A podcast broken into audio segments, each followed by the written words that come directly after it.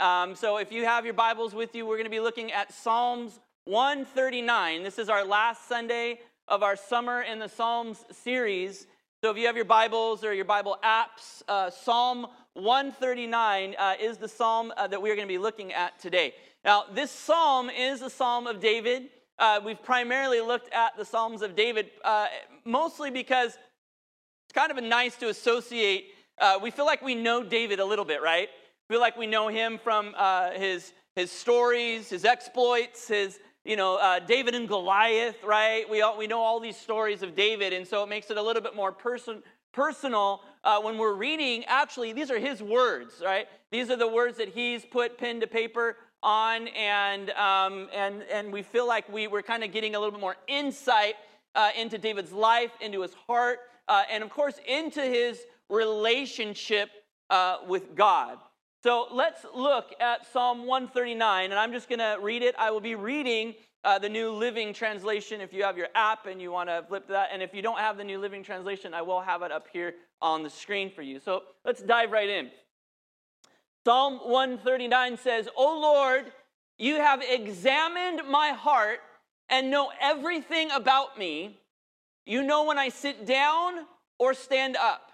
You know my thoughts even when I'm far away. You see me when I travel and when I rest at home, and you know everything I do.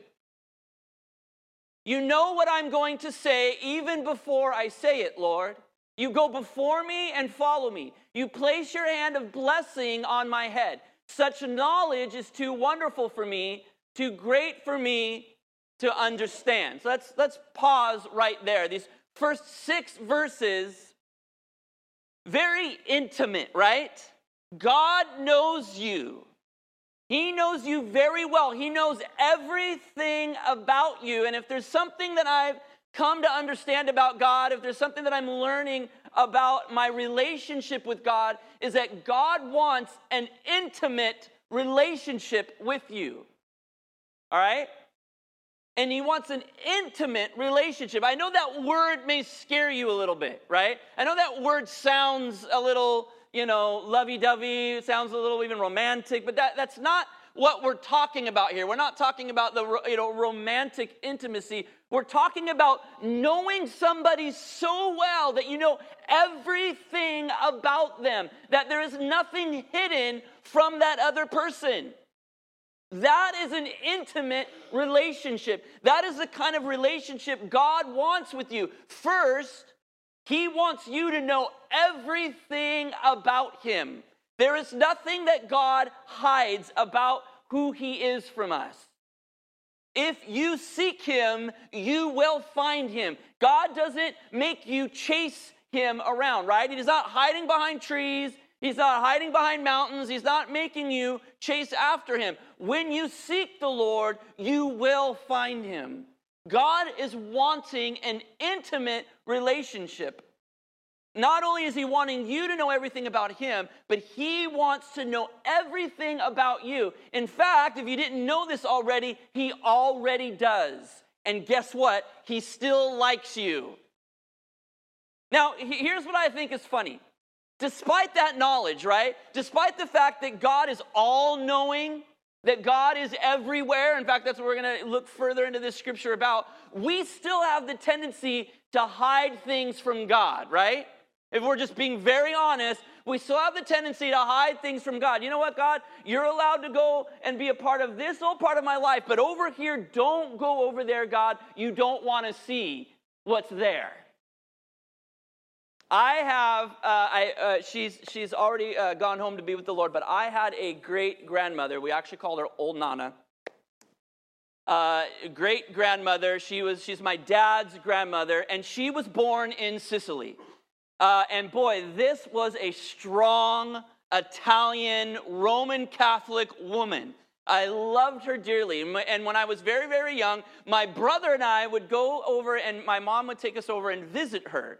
And um, she still had the strong, thick Italian accent. She spoke uh, Italian, she spoke Spanish, she spoke English, and to be honest with you, she probably spoke other languages because she was just so bright and picked up on things, and we loved her dearly. So we were, I'll never forget, we were over at her house, and uh, she still had the, the couches with the plastic.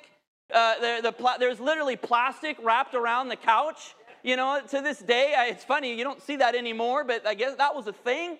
Uh, people put plastic around their couches. So the entire couch was all in plastic. So my brother and I, my brother and I, and by the way, hold on, before I get, I'm getting a little too ahead of myself. She was, she loved God.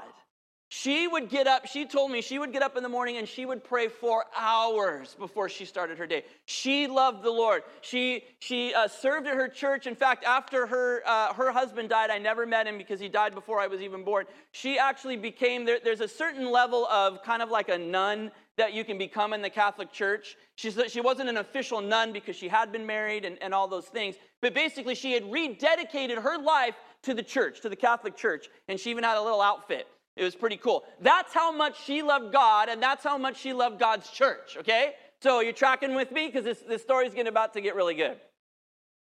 So my brother and I, and we're, we're messing around, and I don't know how, but we must have been playing with the couch because we were probably amazed at all the plastic around it. And so we were picking it up, and what we uncovered were all these tabloid magazines shoved underneath, you know, uh, the, the, between the, the cushion and the couch.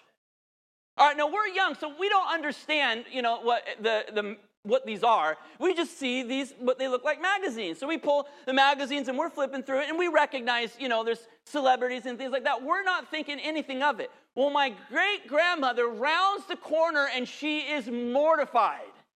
We have discovered her sin. Her words, by the way, she grabs, she's grabbing them from us, she's reshoving them under the couch, she puts the couch back, and she says to us, she says, just give me my one sin, is what she says. That is my one sin, give me my one sin. And she walks out of the room. And now, by the way, as a kid, totally did not understand what was going on. As I got older, I started to realize, oh, she was embarrassed she had this thing that she felt in, in her mind that this was sinful. And by the way, she hid it. She hid them as if though they were hidden from God. Now, to be honest with you, I knew her and I knew it's like, to me, it wasn't, still to this day, isn't that big of a deal. She was reading tabloid magazine, right? We've all done it. Or we've all at least looked at the covers as we stood in the line, right? We've all done it. But why do we think that we can hide anything from God? Why do we think? And, and here is this woman who loved the Lord, who served. In fact, she rededicated her life. She never remarried, and she served God's church faithfully until, until she went home to be with the Lord. But yet she had what she called her one sin. Give me my one sin, right? We need to understand that there is nothing that we can hide from God. We need to know that God already sees your sin. God already sees the magazines stuffed underneath the couch. What He's wanting from us is intimacy. He's not wanting to expose your sin to the world to humiliate you. He's wanting to expose your sin to you so that he can heal you. It really is so loving. There's, there's this story in, uh, in the Bible, it's about Noah. Uh, Noah, after they, um, uh, uh the ship is finally beached and, and they, they disembark, Noah actually goes in and, and starts producing wine. Well, it says one night that Noah got so drunk off of his wine that he was literally laying unclothed in his tent. Well, his, his, he has his son, he's got three sons, and his youngest son goes in, and his youngest son basically makes fun of him. Look at dad, he's not clothed, and he's, you know, he's completely, you know, exposed. But his other two sons, it says that they do this. It says that they back into the tent they don't look at him, they back into the tent and they take a blanket and they cover their father. It's not about whether you're a sinner or not, because that's already been answered. But that's the heart of God. He wants to take your sin. He doesn't want to humiliate you in front of the world, but what he wants to do is he wants to take it away. He wants to cover you. He wants to clothe you, and he wants to clothe you in righteousness and in glory. Let's move on.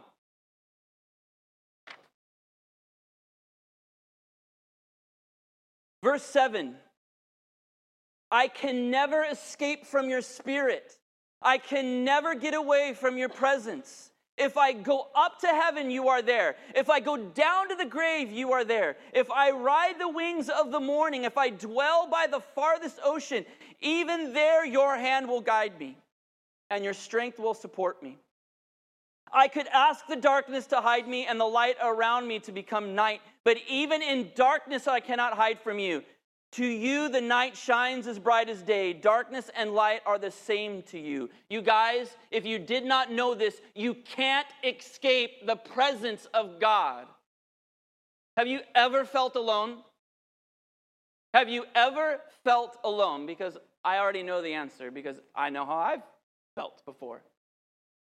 There is one assurance that you have is that you are truly never alone because no matter where you go in this world, God is there. That is why we have people like missionaries who will go into the darkest places into this world because they know that God is there. They know that he's already gone before them. He knows that he will come behind them. He knows he's got them on both sides, that God's presence is there, that we don't have to fear. Romans 8:38 says this and it sounds very similar. I'm just going to read it to you. It says this. Paul Paul wrote this to uh, the church in Rome. He said, "I am convinced that nothing could ever separate us from God's love. Neither death nor life, Neither angels nor demons, ne- neither our fears for today nor our worries about tomorrow, not even the powers of hell can separate us from God's love. No power in the sky above or the earth below. Indeed, nothing in all creation will ever be able to separate us from the love of God that is revealed in Christ Jesus our Lord. You guys, that is the ultimate security. What is your security in? Ask yourself. Really evaluate what have you been putting your security in? Has it been money? Is it a position at work? Right? Is it a title? Is it relationships? What is it that you've been putting your security in? What have you been saying? You know what? All the chips are on this. Let me tell you something. There is only one thing that is the ultimate security, and that is the love of God. That's where all your chips should be on. That's where you should be putting everything in your life. That's what you should be resting in. Because all those other things that I mentioned, those are all fleeting. Money comes and goes, jobs come and go, you know, relationships come and go, all those things, but God's love is eternal. God's love will never, ever leave you. Philippians 4 says this Do not worry about anything. Instead, pray about everything. Tell God what you need and thank Him for all He has done. Then you will experience God's peace, which exceeds anything we can understand. His peace will guard your hearts and mind as you live in Christ Jesus. You see, we struggle with fear and anxiety and worry all the time. But if we understand, if we understand the nearness of God, if we understand that God is literally with us, right? He is literally with us. He is not a distant God, then all those things should become fleeting, right? All those things we should be able to give over to God. In fact, that simple prayer, giving those things over to God, going to Him and saying, God, Lord, I need you. I need you. He instantly answers. He's near to you, He's near to us.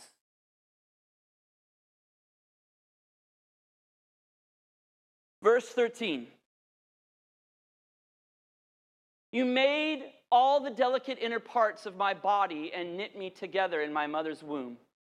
Thank you for making me so wonderfully complex. Your workmanship is marvelous. How well I know it.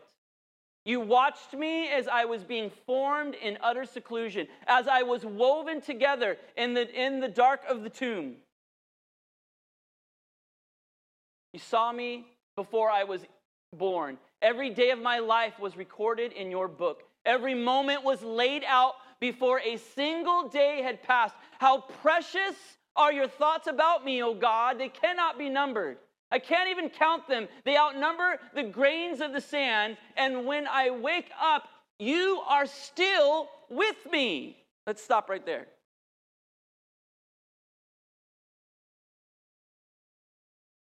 If you ever wondered the intimate relationship that God has for you and how much He cares for you, He was even there as you were being formed in your mother's womb. He was a part of it.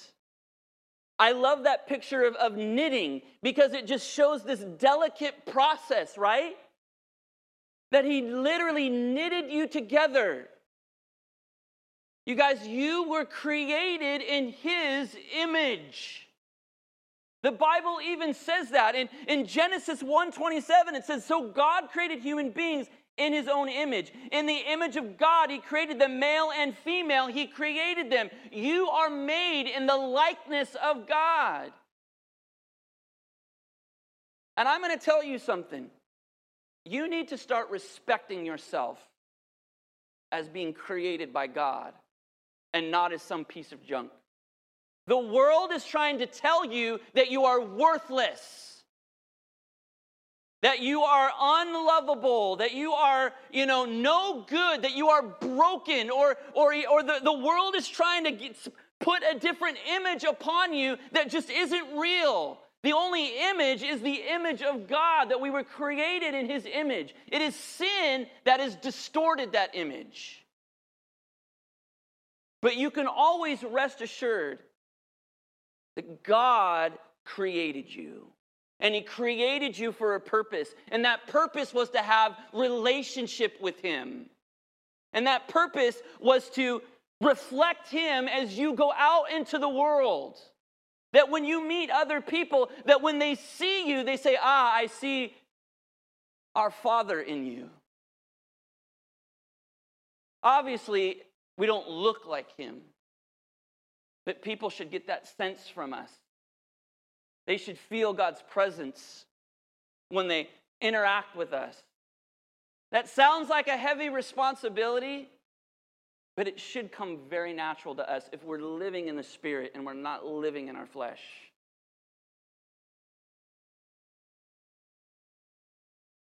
So then the psalm takes kind of a darker turn here for a moment. Verse 19. Oh God, if only you would destroy the wicked Get out of my life, you murderers. They blaspheme you. Your enemies misuse your name. Oh Lord, shouldn't I hate those who hate you? Shouldn't I despise those who oppose you? Yes, I hate them with total hatred, for your enemies are my enemies. Whoa, whoa, whoa, whoa, whoa. What happened, David? What's going on here? Does this sound very Christian like? Right? All of a sudden, David has this moment all of a sudden, he's mad, he's angry, he hates God's enemies, right? And so that kind of made me wonder because I thought, wait a minute, this doesn't this doesn't sound like you, God. This doesn't sound like Jesus. This doesn't sound very Christian like. David was all of a sudden not having a very Christian moment at the time. But it made me wonder, is this one of those places in the Bible that contradicts itself as the world says? The Bible contradicts itself. Is this one of those moments? Jesus' words in Luke 6 27. He says this, but to you who are willing to listen, I say, love your enemies. Do good to those who hate you. Jesus' words in John 3:16. You guys all know this, right? For God loved the world so much that he gave his one and only son, so that everyone who believes in him will not perish but have eternal life. So what is David saying? There's kind of two things that I caught. The first is he says, Your enemies. He says, Your enemies. He says, I hate your enemies, Lord. And by the way, God does have enemies. In fact, you have an enemy, and his name is Satan. There is an enemy of your soul. There is an enemy that it says that he stalks around, he roams around like a lion. He's seeking whom he may devour. There is an enemy who utterly hates you, and there is no redemption for him. And he is going down and he wants to drag you down with him. There is an enemy.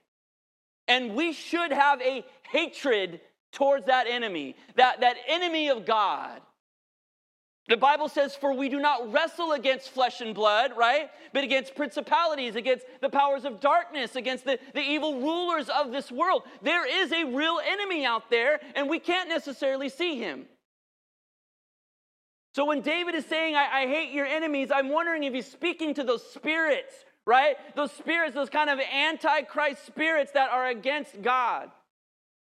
And the second thing is it really feels like that this is just David speaking. There is no thus saith the Lord here. There is no, he is not speaking uh, uh, for God, he's speaking for himself. And again, I believe he's just simply saying, You know what, God, those who oppose you, I oppose. And we need to decide what side we are on. That we are against evil, that we are against you know the powers of darkness i, I love this scripture in amos 5.14 it says this do what is good and run from evil, so that you may live. Then the Lord God of heaven's armies will be your helper, just as you have claimed. Hate evil and love what is good. God's peace, which exceeds anything we can understand, his peace will guard your hearts and minds as you live in Christ Jesus. I believe that this peace Paul talks about comes from believing that God is near, going back to the Romans scripture, believing that God is near, that God is in, involved with the day to day parts of our lives. All right, here it is home stretch. Search me, O God, and know my heart. Test me and know my anxious thoughts. Point out anything in me that offends you and lead me along the path of everlasting life. This should be our daily prayer. This should be something that we should memorize, something that we should imprint on our hearts. Search me, O God, and know my heart. Test me and know my anxious thoughts. Point out anything in me that offends you and lead me along the path of everlasting life. David is uh, once again admitting, I'm not perfect. David, the king, is coming humbly before his God and he's saying, Search me, examine me. And if there is anything in me, God, point it out. Let me see it. Shine a light on it. Again, not to embarrass you, not to bring embarrassment to you, not to flaunt your shortcomings and your sins, you know, around the, the entire world and make a mockery of you. That's not why God is, that's not why He wants to expose those things in your life. He wants to bring healing to you. He wants you to make you the best version of you. He wants to have an intimate relationship with you. And the only way you can have an intimate relationship with God is by being brutally honest and open with Him. Amen. Can I pray with you? Father God, we thank you for this day. Lord, I believe that you want an intimate relationship with every single person here, but it starts by us being honest with you. And really, that means by being honest with ourselves by saying, This is it, this is me. And Lord, if there is anything in me that offends you, show me so that I can grow, so that I can heal, so that I can have a closer relationship with you.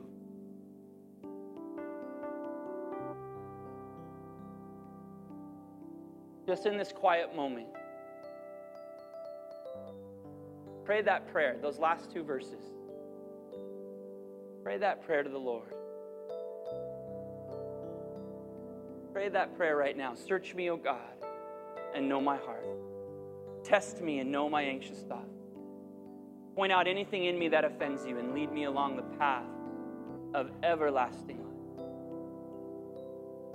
This is about closer relationship with you, God. This is about intimacy with you. This is about walking with you daily. This is about living in your presence. Lord God, teach us how to do that. Day in and day out, not just on Sundays, not just at Bible study times, but day in and day out, that we would learn to trust you, that we would seek you, that we would know that you are with us and that you will never, ever abandon us.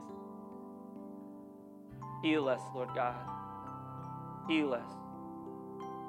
This we ask today in your precious Son's name, Jesus. Amen.